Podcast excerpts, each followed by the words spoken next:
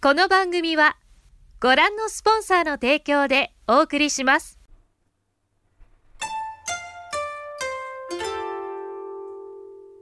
Halo, Om Jack Dayo. Nah, hari ini Om Jack terusin cerita yang kemarin.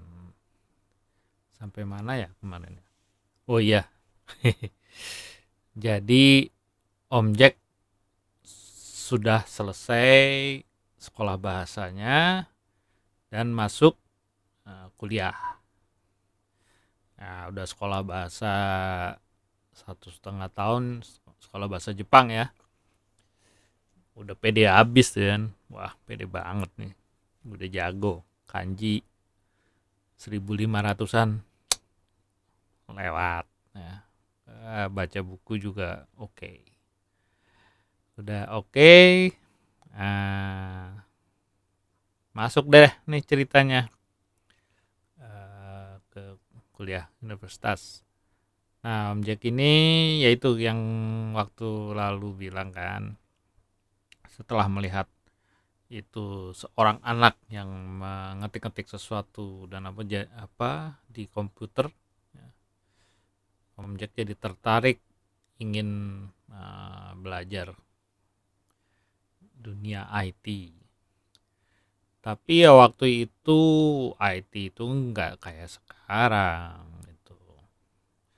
Ya, IT itu istilahnya apa ya masih banyak orang yang nggak paham ngapain sih gitu ya Eh, fasilitas juga nggak kayak sekarang cara pun nggak kayak sekarang anyway masuk nih eh, kuliah. Di eh, lupa ya. Di awal-awal eh, eh, pertama kita udah di datang kuliah kita lihat kelasnya tingkat satu kelasnya di mana itu ada beberapa waktu itu ada tiga kelas kalau nggak salah karena banyak. Ah Jack tuh masuk yang kelas berapa waktu itu ya? Nah udah masuk eh eh, terus dosen istilahnya kayak apa sih eh wali kelas lah gitu ya. Dosen kelas itu datang menjelaskan aturan segala macam panjang gitu ya. Ya Jack masih bisa ngerti lah itu. Oh gini gini gini. Nah, jadi sebelah sebelah Om Jack tuh orang Jepang. Dan ternyata waktu di absen eh hanya ada dari berapa tuh ya? Dari tiga hampir 40 orang. Orang asing itu hanya tiga. Dua itu orang Thailand yang yang satu cowok yang satu cewek. Nah Om eh iya apa ya iya iya. Om Jack jangan Om Jack jadi tiga orang. Ya udah. Dan itu kita juga nggak tahu oh itu dia orangnya begitu di absen kan nah, nah, oh. Ya Om Jack sih nggak hafal lah satu-satu gitu ya nama orang Jepang apalagi gitu ya. Hanya oh yang di sebelah sini namanya siapa sebelah sana siapa gitu kan. Udah setelah itu eh, setelah selesai kita nggak di nggak nggak disuruh apa- nggak nggak- oh ya sebelum eh, dosen kelasnya tuh begitu sebelum keluar dia bilang di sini ada orang asing jadi diminta datang ke ruang segini segini gitu untuk kumpul karena ada dosen pembimbing orang asing. Ya udah akhirnya Om kumpul situ ke tempat ke kelas yang di, dikasih tahu. Di sana memang ada beberapa ada lumayan lah eh, hitungannya lumayan banyak lah orang asing. Tapi dari berbagai macam jurusan nah, intinya dosen pembimbing khusus orang asing ini adalah sebagai apa ya jadi kalau ada hal-hal yang menyangkut apa eh, orang asing ini mungkin masih ragu takut segala macam ada hal masalah konsultasi ke dosen ini Eh, bukan itu aja pelajaran juga dan kalau ada apa-apa eh, bicara. Nah, terus uh, dosen ini bilang katanya setiap bulan sekali berkumpul. Nah nggak selalu harus di kelas pokoknya mau dipikirkan pokoknya asal kumpul kita bisa kumpul saling kenal gitu. Ya kita uh, apa memperkenalkan diri lah satu satu satu gitu. Udah. Rupanya ada orang uh, yang jurusan eh, IT di kelas lain waktu itu. Nggak sekelas. Ya udah. Oke. Nah waktu Om Jack ini mulai lah istilahnya baru lah nih mulai kuliah. Itu nggak ada temen Jepang orang Jepangnya tuh kayak nggak nggak ada yang nyapa gitu ya. Om Jack juga diem gitu ya e, mau nyapa juga takut. Kayaknya nggak ini gitu ya. Terus eh tiba-tiba ada tuh temen yang sekarang ya waktu itu akhirnya jadi sahabat ya. Uh, cowok Jepang uh, nanya eh kamu orang asing ya? Iya dari dari mana dari Indonesia gini gini gini. Terus uh, kita makin dekat gara-gara jadi teman ngerokok. Om Jack kan dulu ngerokok ya. Ngerokok yang dan rokoknya terus jadi terkenal dengan Om, Om Jack tuh terkenal rokoknya lain sendiri. Karena Om Jack dulu ngerokok kretek gitu kan. Jadi sampai ada istilah kalau onjak ke kampus itu belum nongol mukanya di apa ya di tingkat itu di lorong apa di kelas itu baunya udah kecium katanya bau kretek jadi mereka tahu gitu ya.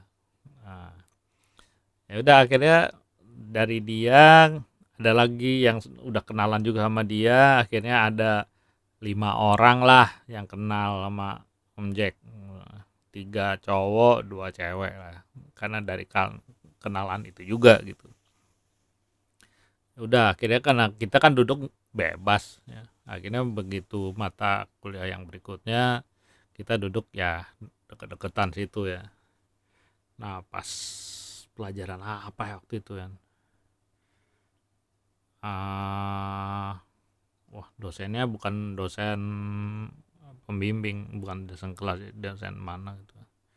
Begitu dia mulai cerita nih bu, dengan bukunya gini kan mulai tuh dia cerita terus uh, dia nulis kan di papan kan. Cokrak cokrak gitu ya. Waduh tulisannya gak kebaca gitu. Om tuh udah oh oh my god. Jadi selama ini kan om di sekolah bahasa tuh uh, gurunya senseinya itu kan namanya juga guru bahasa kan guru bahasa Jepang. Jadi grammarnya bagus tulisannya bagus gitu kan. Jadi uh, kita enak bacanya gitu kan. Nah di di universitas ini ya nggak ada lagi. Mereka nggak nganggap mau ada orang asing nggak. Pokoknya tuh dosen ya gue ngajar gitu kan. Jadi tulisannya udah udah ngomongnya cepet ya, apa nyatetnya apa nulis kanjinya juga itu kanji kayak apa ya? Istilahnya kayak kalau huruf kita tuh alfabet itu uh, tulisan nyambung gitu. Jadi kanji itu kalau disambung tuh kayak di apa dihancur. Jadi nyambung nyambung nggak jelas gitu tulisannya. Ya menurut Om Jack nggak jelas gitu kan. Waduh pikir waduh gawat nih. Gua nggak bisa dapat nilai bagus nih semester ini pikir kalau kayak gini. Aduh gimana gitu kan. Karena kan mata kuliahnya macam-macam ada yang misalnya teori apa logika ya kan. Kalau matematik sih oke okay lah. Dia ngomong apa lihat tulisannya oh gitu kan. Terus eh, programming programming juga masih mending karena ya programming zaman dulu memang agak lain tapi eh, mungkin Nah, kalau di sini eh, yang pernah dengar juga ada yang namanya programming eh, bahasa language-nya tuh COBOL ya. Zaman dulu tuh mainnya ya COBOL. COBOL itu untuk eh, apa perhit untuk perhitungan kayak sistem finance segala. Ada juga eh, Fortran ya. Fortran itu untuk lebih scientific ya. PL1 ada juga.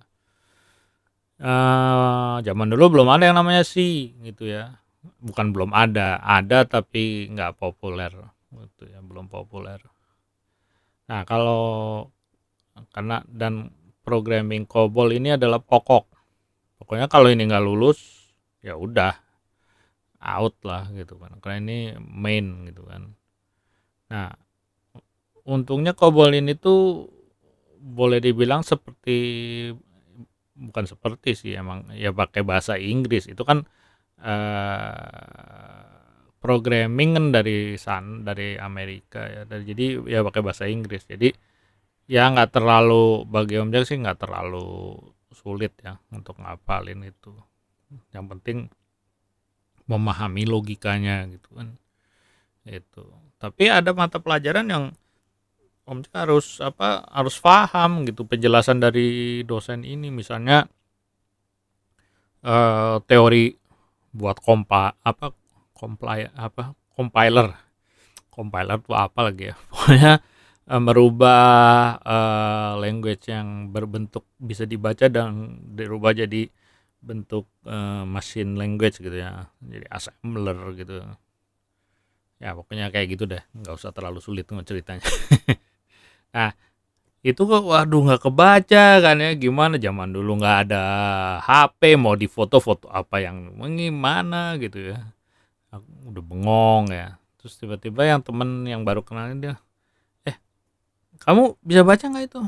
Uh, saya sih belajar bahasa Jepang tapi ini nggak bahasa apa tulisannya kayak gini. Iya sih nggak usah khawatir. Emang dia jelek tulisannya itu dosen katanya oh alah.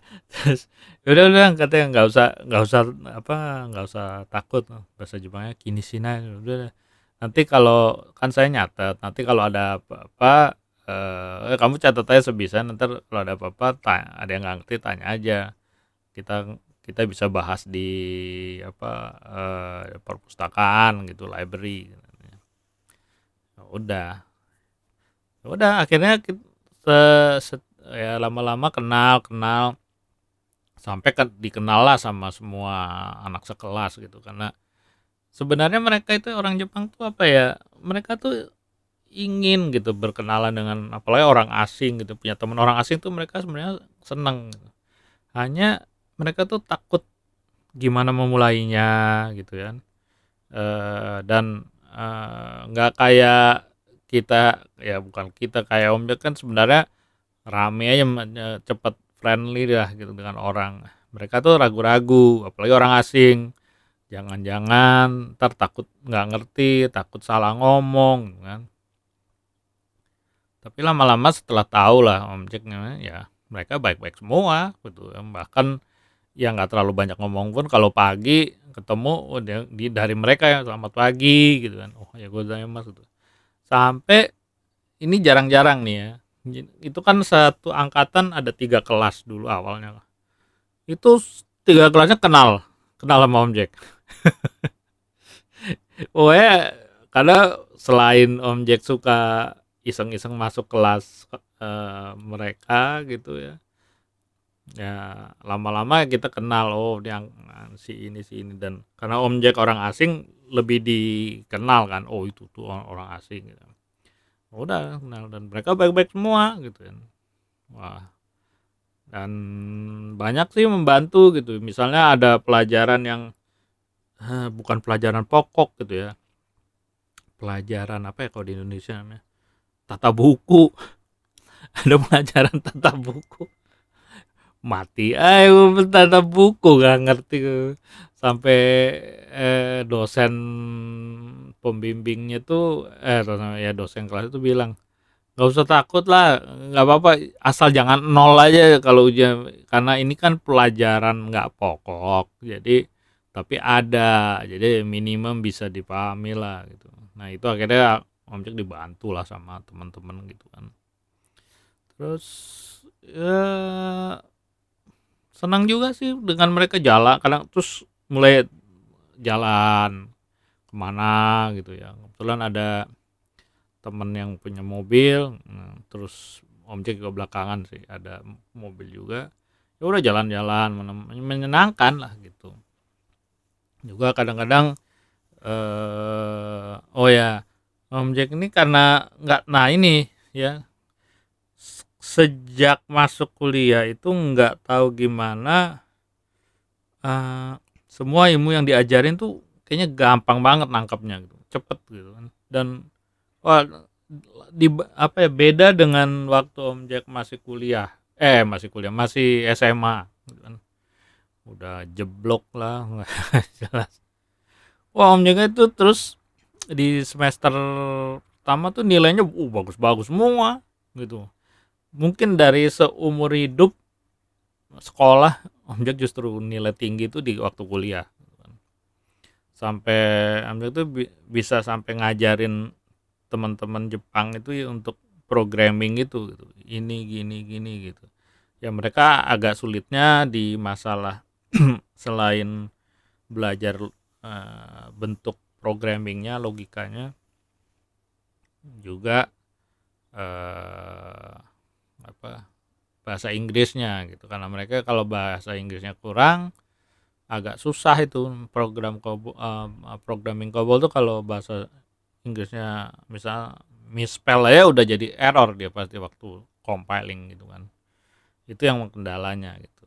Sedangkan pak objek yang nggak ada masalah gitu kan.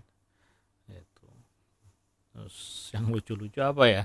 Oh ya ada pelajaran bahasa Inggris juga kan. Nah, pelajaran bahasa Inggris lebih lucu lagi. Ini dosen eh, kayak ngajar anak SMA gitu kan. Oke, si ini baca, baca gitu kan. Hanya baca, bacaan juga gampang kalau menurut om. Terus dia jelasin sebentar terus baca bergilir gitu kan. Nah, digilir kan baca sampai sini kamu selesai ini kamu. Nah, setiap objek mau giliran ke objek, dia lengkapin gitu ya. Si ini gitu. Lah, Om Jong bilang saya ini belum dia bilang ah nggak usah kamu nggak usah nggak usah nggak usah baca kamu kan lancar ini bahasanya kan oh. Di skip aja gitu kan jadinya.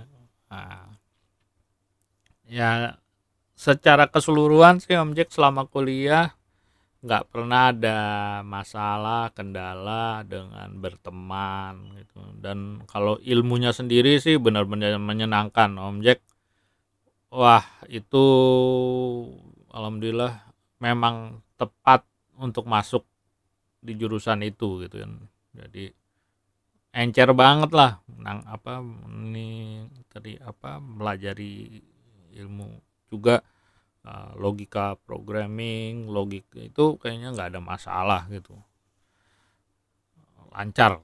Nah soal sekarang soal apa sedikit soal program eh, dia itu programmer itu eh, Om J kan uh, jurusan softwarenya ya jadi belajar programming segala. Itu cara programnya yang tadi Om Cek bilang beda dengan sekarang. Jadi Uh, kalau sekarang tuh kan kebanyakan uh, logik cara logika programmingnya juga beda. Terus di uh, istilahnya bisa bisa dilihat sambil uh, diprogram sambil lihat hasilnya gitu. Virtu virtual apa bisa ada kelihatan lah ya bentuknya. Sedangkan zaman dulu itu hanya ya teks aja gitu kan. Hanya monitor juga hijau lampunya kedap kedip aja gitu. Itu ngetik ngetik ber apa banyak segala macam terus ntar di compile baru kelihatan hasilnya atau reportnya gitu. Jadi nggak ada apa sambil ngelihat desain itunya. Jadi semuanya ada di kepala semua di otak pikir makanya eh, program berjaman dulu tuh mereka jago-jago bikin flowchart. Karena sebelum ngetik apa buat program itu bikin dulu flowchart logikanya. Kalau gini gini gini gini oh. Gitu flowchart itu penting. Karena nggak eh, kayak sekarang debugging gimana gitu kalau ada kesalahan kita bisa lihat oh logika yang di sini nih gak beres gitu ya. Atau eh, jadi uh, seperti itu. Nah, ya udah Om lancar nggak ada nggak ada masalah ya. Uh, oh ya yang nah, acara yang namanya kumpul-kumpul orang asing ini awalnya sebulan dua bulan uh, Om Jack rajin lah datang sebulan sekali. Lama-lama nggak pernah datang gitu. Pada datang eh, uh, ditanya gitu kan. Sekalinya ketemu sama dosen pembimbing orang asing kamu kenapa nggak pernah datang lagi kok? Apa kumpul-kumpul wah saya sibuk. Saya bilang sibuk apa sibuk main sama teman Jepang gitu. Terus oh, oh iya ya nggak apa-apa sih lebih baik sih punya teman orang Jepang. Udah punya teman Jepang udah udah bilang. Oh nggak ada masalah aku bilang gitu. Ya udah. Pokoknya eh, seru lah gitu. Kalau kehidupan selama kuliah sehari-hari ya kadang-kadang ada jam kuliah kuliah pagi sama sore gitu kan.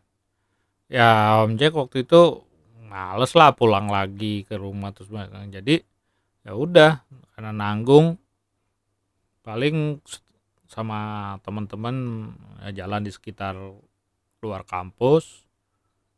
Atau enggak zaman dulu belum ada karaokean gitu.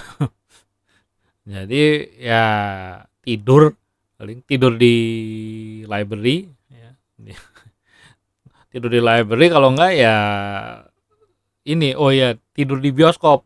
Bioskop itu zaman dulu tuh istilahnya itu film muter terus ya. Jadi kalau udah habis pun ngulang lagi terus uh, kita boleh duduk bebas gitu ya. Nah jadi untuk tidur tuh enak tuh terutama musim panas gitu kan. Luar panas banget kan. Wah tidur di dalam bioskop enak. Udah tidur gitu jadi ya maklum namanya juga mahasiswa ngapain lagi gitu kan. Nah kalau namanya jalan-jalan ya sama aja sih ya kehidupan. Kalau misalnya ada orang bilang katanya wah di Jepang kuliah orang Jepang itu susah berteman apa. Ada sih temen Om juga ngomong gitu. Tapi kalau menurut Om sih itu gimana kitanya aja lah gitu ya. Yang jelas gini orang Jepang itu apa yang masih kuliah maupun udah kantoran ya pada dasarnya orang Jepang itu agak pemalu gitu ya. Malu me, men, apa berusaha mendekati me, malu-malu lah pokoknya. Jadi nah kita yang harus aktif gitu kan apa aja lah gitu kan. Sampai kadang-kadang Om Jack juga nggak ada kerjaan gitu kan ke ke kelas lain gitu ya. Maksudnya kelas satu angkatan juga gitu. Kan ada apa mahasiswi mahasiswi juga di situ kan. Ya iseng aja gitu nggak ada kuliah. Eh, pura-pura apa ngajak ngobrol gitu ya mereka seneng gitu ngobrol oh punya orang oh, punya apa orang disapa orang asing gitu. Uh, bahkan ada yang malu-malu gitu. Tapi seneng gitu. Kalau apa Om Jack pancing ngomong ya ngomong udah gitu. Jadi Om Jack tuh ken, apa kenal lah semua angkatan. Makanya waktu waktu wisuda wah itu uh, untuk foto ketang, foto kenang-kenangan misalnya. Itu bukan sekelas aja. Uh, bukan teman-teman sekelas aja tapi teman-teman dari kelas lain juga sini sini foto gitu ya. Yang cewek ya apalagi yang cewek gitu yang pakai baju kimono kan dia kan. Uh, udah sini sini sekarang sini sama sama kita kita gitu. Dia, dia, banggakan orang asing gitu kan. Jadi ya uh, seru lah gitu kalau pergi pergi jauh-jauh banyak lah itu juga. Keluar kota sama-sama gitu ya. Seru lah mereka. Nah, pernah kejadian nih. Jadi Om Jack kan bawa mobil sama teman-teman deket lah ya. Musim panas itu keluar kota ke pantai di daerah Ciba namanya kan sampai udah teng apa uh, sore lah terus kita pulang gitu kan. Ya zaman dulu kan belum ada GPS belum apa jadi eh ya kita dari peta dari ini aja dari apa peta kertas gitu kan. Nah itu pulang tuh malam itu daerah dan itu daerah kecil gitu jalannya juga sempit gitu kan. Kosong udah malam kan hampir hampir tengah malam lah ya Om Jack bawa mobil kenceng gitu kan. Kenceng wah, terus eh di sebelah Om Jack tuh teman salah satu teman Jepang gitu kan dia bilang Woi hati-hati sini banyak apa eh, razia polisi gitu. razia polisi itu yang pakai radar gitu ditangkap Eh, bener tuh begitu daerah tertentu gitu ada ada kayak polisi tangannya digerak-gerakin gitu itu polisi tuh polisi tuh pelan pelan pelan pelan.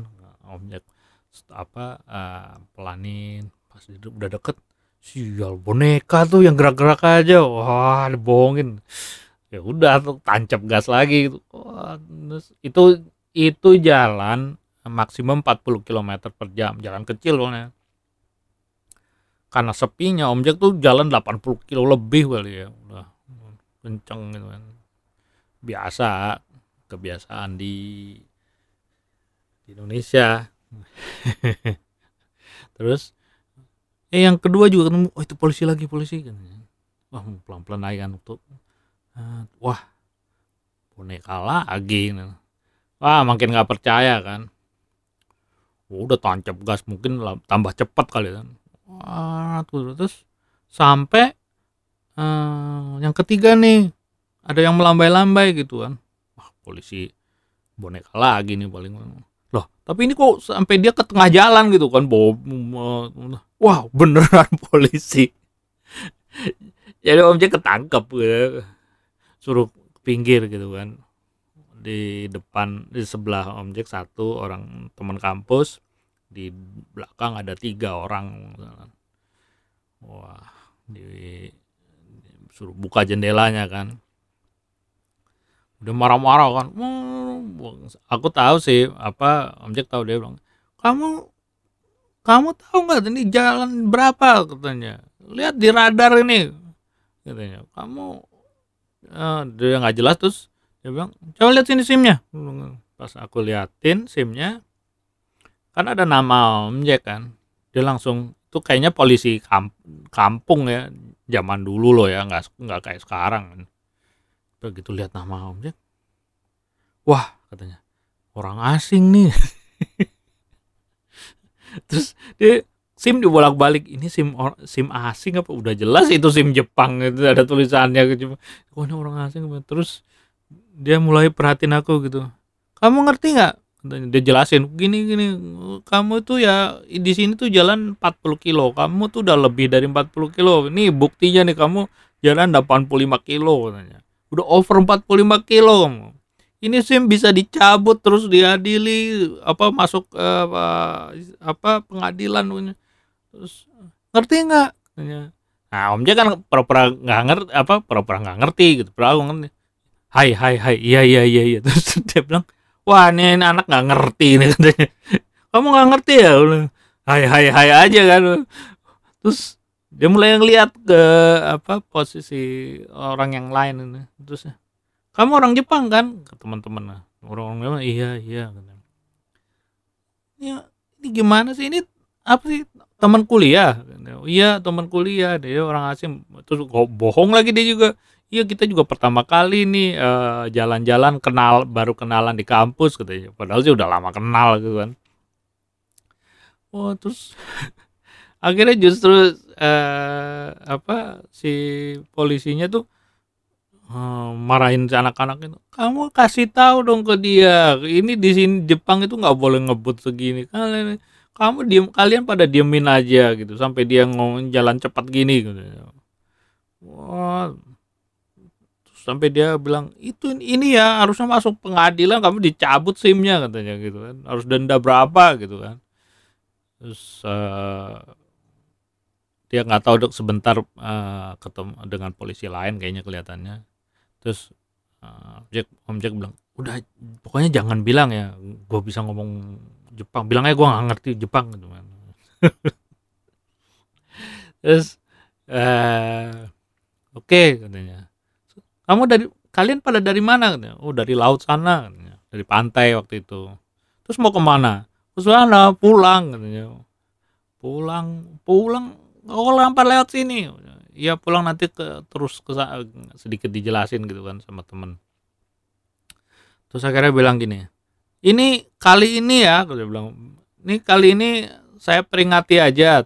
Terus uh, terus tapi ngomongnya ke temen kasih tahu dia ya ini peringatan aja nih ya karena dia nggak tahu dan dia orang asing ya.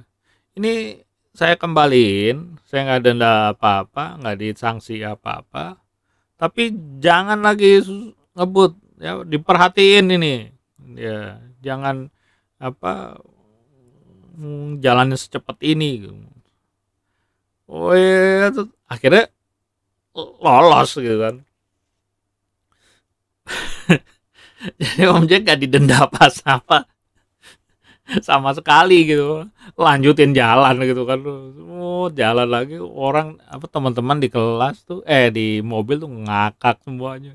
Wah gila nih si ini. Dulu aku kan om kan namanya Mensa gitu. Wah sebenarnya di uh, gila ngibulin polisi bisa bisa lewat uh, dengan apa pelanggaran 40 km lebih ngakak sekelas nah ini belum selesai nih. Begitu udah terus jalan pada tidur semua kan. Terus dia bilang apa temen bilang udah ya pelan-pelan jangan ntar di sini banyak polisi soalnya rawan. Ya oke oke gitu. Ya terus pada tidur gitu kan. Tidur Om Jack jalan terus mulai bingung nih. Wah ini kayaknya nyasar nih gelap gitu kan.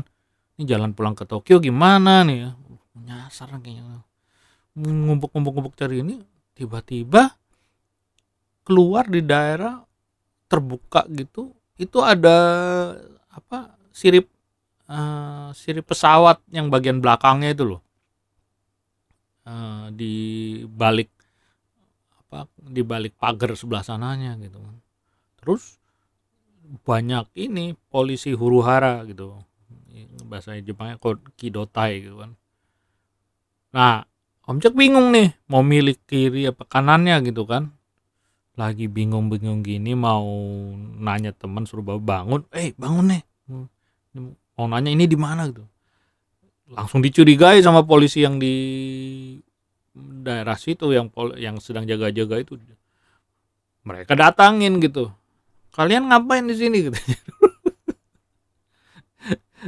terus aku apa uh, aku kita apa temanku bilang iya kita salah apa uh, kita nyasar katanya. Nyasar gimana? Kita mau pulang ke Tokyo tapi nyasar ini kayaknya. Dia ini orang asing dia nggak tahu jalan. Jadi saya tadi kita kita tidur jadi dia nggak tahu di mana. Akhirnya dikasih tahu jalan ke, pulang yang mana nah tahu itu tempat apa. Jadi ya, dulu itu uh, Narita Airport International Airport itu uh, dijaga ketat karena dulu ada kasus apa uh, daerah itu kan dibangun dengan banyak orang-orang uh, yang nggak setuju dan sempat jadi ada pembakaran apa tower segala. Jadi dijaga ketat gitu kan. Sampai berapa tahun lah itu jaga ketat. Nah rupanya Om Jack itu uh, mobil ini salah jalan jebol-jebol keluar itu di apa di airport bagian bagian belakang apa ya tempat pesawat tuh parkir parkir gitu ya. Ya nggak langsung ke apa nggak langsung ke pesawat ada pagar duri banyak tinggi gitu. Tapi itu tetap dijaga sama apa sama polisi huru hara gitu kan. Jadi udah dicuriga udah ketangkep gitu ya dicurigain gitu kan ya udah akhirnya setelah dikasih tahu jalan pulang oke pulang selamat. Nah cerita ini nyebar udah gitu di sekolah gitu ya, di di kampus. Pokoknya ada berita bahwa Om Jack melanggar speed 45 km tapi bebas. Itu jadi pembicaraan mereka karena ya bagi mereka satu hal yang nggak mungkin gitu kan nggak mungkin lah bisa lolos sama polisi lagi gitu kan. Wah, sampai ada anak kelas lain tuh sampai datangin eh bener tuh katanya. Iya bener. Oh gila lo ya katanya. Wah, kayak gitu-gitu membuat ya semakin akrab lah kita gitu. Makanya dikenal juga Om Jack begitu oh, udah di akhir-akhir kuliah sih udah pada kenal deket banget lah nah menjelang sudah mau selesai ya udah mau mau tamat kita mulai sibuk apa mencari ini kan ngelamar ke perusahaan teman-teman Om tuh rata-rata gitu. Ah, Om tuh tadinya nggak berpikir mau kerja di Jepang gitu ya. Selesai ya udahlah pulang gitu kan. Karena uh, Om Jack tahu juga uh, apa hampir bersamaan itu tugas orang tua tuh juga udah mau selesai gitu kan. Ya sekalian aja pulang gitu kan pikir. Tapi pikir mikir gitu kan. Uh, kenapa nggak nyoba dulu di Jepang? Maksudnya cari pengalaman gitu. Bukan mau terus kerja tapi cari pengalaman lah di di Jepang ini. Uh, jadi mikir kalau bisa ada yang nerima sebagai uh, apa pegawai kontrak. Karena zaman dulu itu di Jepang itu jarang namanya orang Jepang tuh pindah-pindah kerja zaman waktu itu ya nggak kayak sekarang. Jadi kalau udah masuk perusahaan itu seumur hidup kali ya di situ gitu ya. Nggak ada yang namanya pindah-pindah gitu kan. Nah Om Jack juga merasa kalau nanti baru berapa tahun terus pindah setahun dua terus bukan pindah ya keluar gitu kan nggak enak gitu kan. Ya udah. Akhirnya uh, cari cari cari cari. Sampai uh, waktu itu apa ya? Belum sampai uh, belum sampai dapet. Terus uh, ada perusahaan di Indonesia yang kebetulan Om Jack masih kenal lah sama orang yang punya pemiliknya. Itu mereka ya jadi mereka tuh punya ada sedikit bisnis kerjasama antara uh, perusahaan di Jepang ini gitu. Karena dia tahu Om Jack dia tawarin gitu. Eh, kamu mau nggak uh, kerja di tempat saya tapi uh, sebelumnya kamu uh, kerja dulu di partnernya saya ini yang lagi ada bisnis ini supaya lebih tahu kondisi uh, perusahaan ini. Karena nanti kamu akan nangani inilah seterusnya gitu kan. Ya Om Jack pikir ya wah oke oke aja. Apalagi disebutin nama perusahaannya gitu kan. Perusahaannya itu adalah uh, sekarang juga masih ada sih itu perusahaan Jepang yang uh, waktu Om Jack dengar namanya juga kaget gitu kan. Itu trading company yang masuk lima jari ya terbesar di Jepang. Wah itu Jack surprise wah ini harus diambil nih. Mana ada kesempatan kayak gini. Belum tentu uh, diterima juga kan sama uh, kalau langsung udah. Akhirnya uh, menjelang menjelang lulus menjelang tamat aku dipanggil sama perusahaan uh, grup perusahaan itu ngomong-ngomong-ngomong oke okay, jadi kamu nanti setelah tamat uh, masuk sini sebagai uh, kontrak pekerja kontrak uh, untuk cari peng untuk karena nanti mungkin ada ikat. Dia udah cerita nanti saya apa Om Jack udah bilang juga saya dapat kontak dari gini gini gini gitu. oh ya oke oke. Nah, kan. ya udah. Jadi Om Jack masuk diterimalah di situ kan.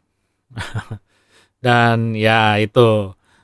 Jadi begitulah apa kuliah di Jepang itu kalau Om Jack nih ya mungkin orang lain lain lagi ceritanya ya menyenangkan lah gitu ya.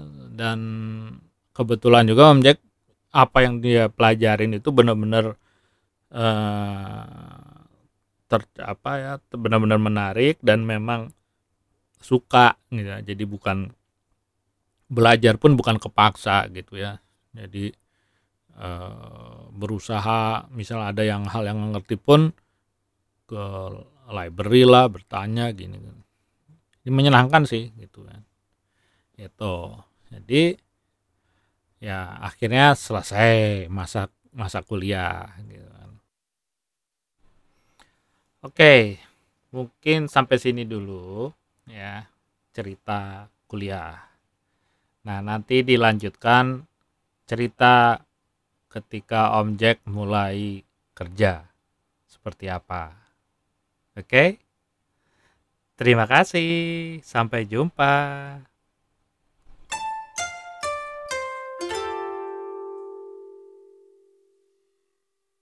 この番組はご覧のスポンサーの提供でお送りしました。